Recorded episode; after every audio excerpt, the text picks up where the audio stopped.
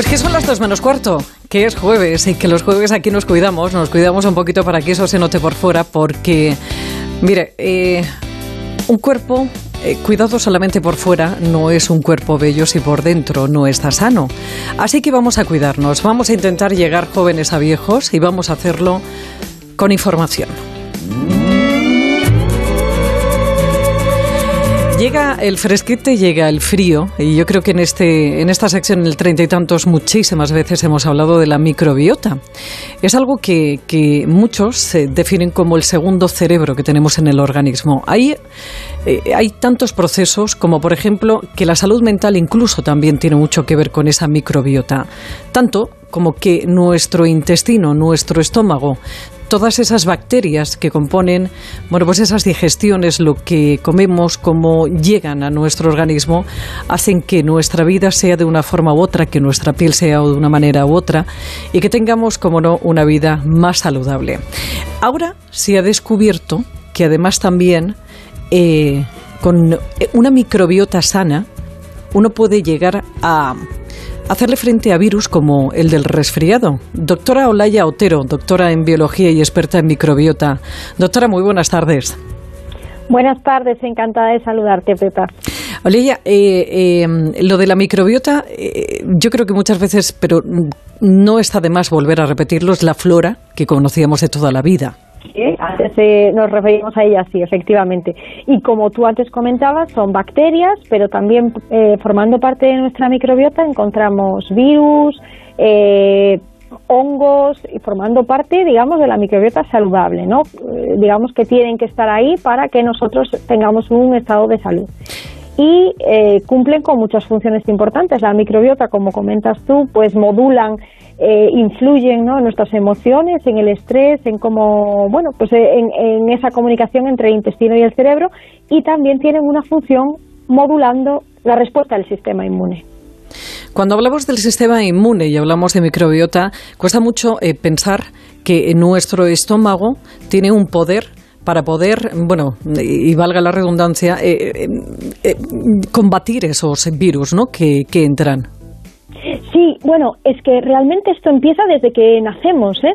Esto, por ejemplo, se ha estudiado en ratones y, que a los pobres se les hace de todo y se les eliminó la microbiota y estos ratones sin microbiota tenían un sistema inmune debilitado.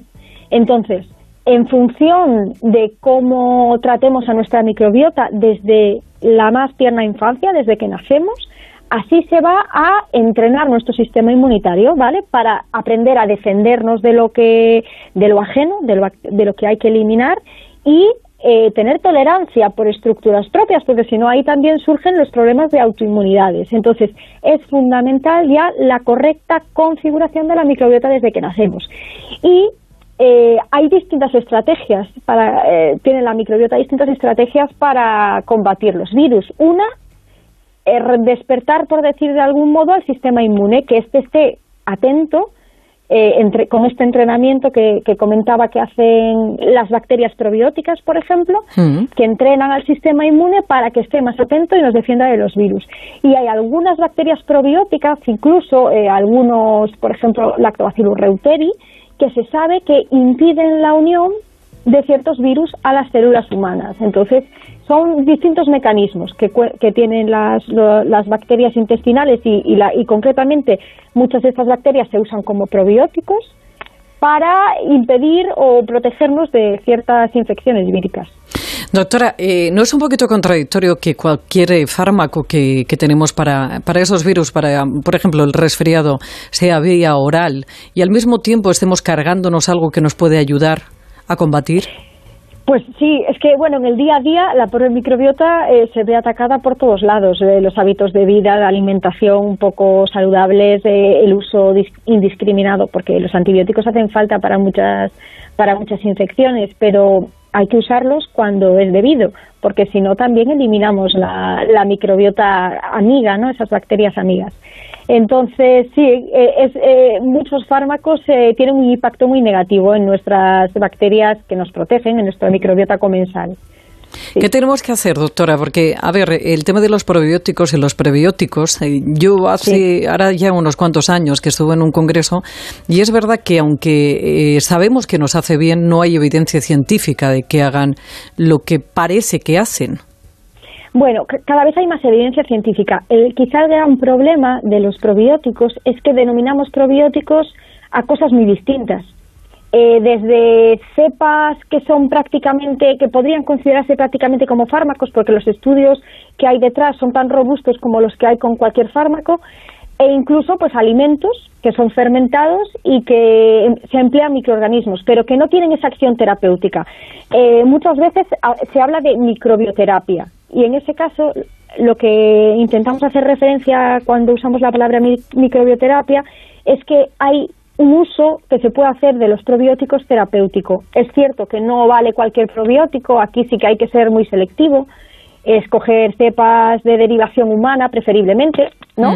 Si vamos a tomar algo, que sea algo que nuestro intestino conoce, ¿no? Y que con el que llevamos conviviendo millones de años. Bueno, pues las cepas de derivación humana eh, con una generación tecnológica que permita que lleguen viables a, allí donde tienen que hacer efecto y con la suficiente evidencia científica, con estudios, como digo, que hay cepas que tienen suficiente eh, evidencia científica para, para, para ser empleadas en terapia. Pero es cierto que bajo el paraguas de probiótico encontramos de todo encontramos cosas muy variadas. Entonces sí es complicado a veces poner de acuerdo a, toda la comunidad mm. científica ¿no? sobre la utilidad de los probióticos. Y ya para terminar, doctora, una lista muy cortita pero rápida de qué tenemos que tomar para, para reforzar esa microbiota. Bueno, pues pueden, por ejemplo, a nivel de bichillos, los lacto, los lactobacillus casei y paracasei sabemos que tienen un efecto inmunomodulador y luego, por supuesto, la alimentación, porque por mucho que yo seleccione una bacteria probiótica muy adecuada para mantener al sistema inmune bien atento a todas estas infecciones, si no alimento bien a estas bacterias con una alimentación prebiótica y antiinflamatoria, variedad de verduras, de frutas, bueno, ya un poco nos hacemos una idea, ¿no? Hmm. Si no la inventamos bien esta microbiota, bueno, da igual que demos el mejor de las cepas probióticas que, que hay eh, eh, y que nos, que nos indica la ciencia, ¿no? Hmm. Doctora Blaya Otero, doctora en biología y experta en microbiota. Pues ya sabe, reforzar la microbiota para también hacer frente a los resfriados. Doctora, un placer, muchísimas gracias por estos minutos. Un placer, un saludo, gracias. Está mejor que nunca ya nada le hace daño. Y miente cuando dice que tiene treinta y tantos.